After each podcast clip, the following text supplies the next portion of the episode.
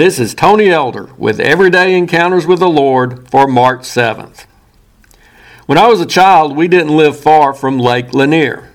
Consequently, it was not unusual for our family to go fishing occasionally. However, my older sister seemed to be incompatible with the whole fishing experience. Seemed like every time we went, she would have an accident, encounter some problem, or unintentionally cause a disruption.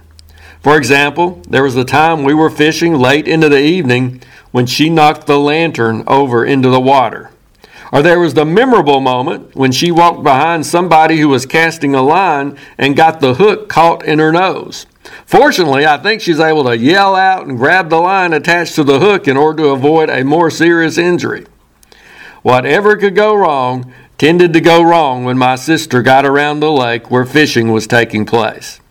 This propensity for committing such a comedy of errors in relation to this particular activity resulted in my sister despising the whole idea of fishing for many years. We still laughingly give her a hard time about it. Maybe some of us feel the same way when it comes to fishing for men. And I'm referring to the activity Jesus referred to when he recruited some of his disciples. You may remember that a few of them were actual fishermen. When Jesus called two of them, Peter and Andrew, to leave their profession in order to accompany him on a full time basis, he said, Follow me, and I will make you fishers of men. They were going to quit catching fish for a living and instead start focusing more on seeking lost souls. I don't believe Jesus' statement was meant to be applied only to Peter and Andrew.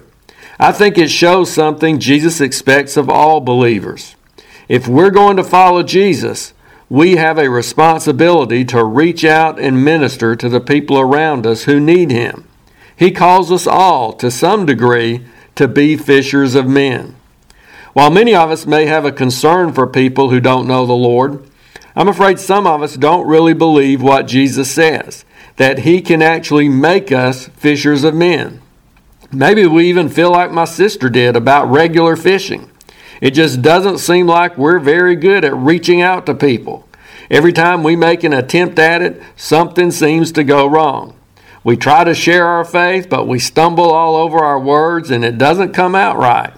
We try to let our light shine, but then we kick the lantern into the water. Seems like we say the wrong thing or our actions get misunderstood.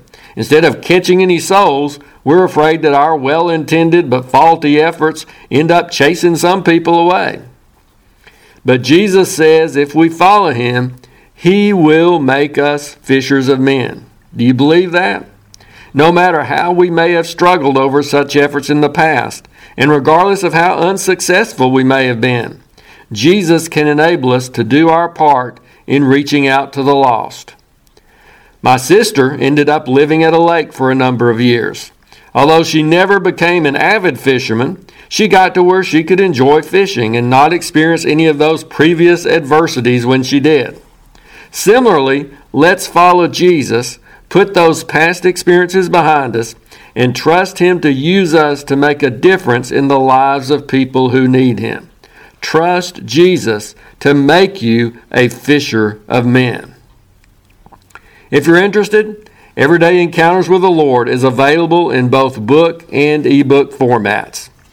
Now I pray that you will encounter the Lord today in your own everyday experiences.